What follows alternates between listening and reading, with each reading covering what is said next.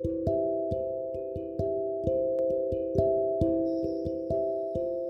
はようございます。お元気でしょうか？今日の聖書の時間となりました。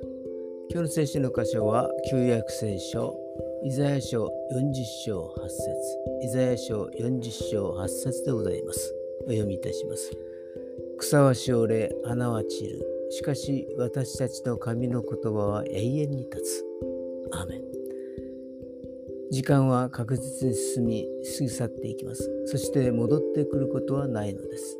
時間とともに土から芽が出て葉が出てつぼみが開き花が咲き実がなりそして散っていくのです人も生まれ成長し成熟しそして死を迎えるのです全てが移ろいゆくものなのですしかし神様の御言だけは御言葉だけは変わることなく私たちの上に降り注がれているのです今日も変わりなき主の御言葉に触れることができますように。それでは今日という一日が皆さんにとって良き一日でありますように。よしでした。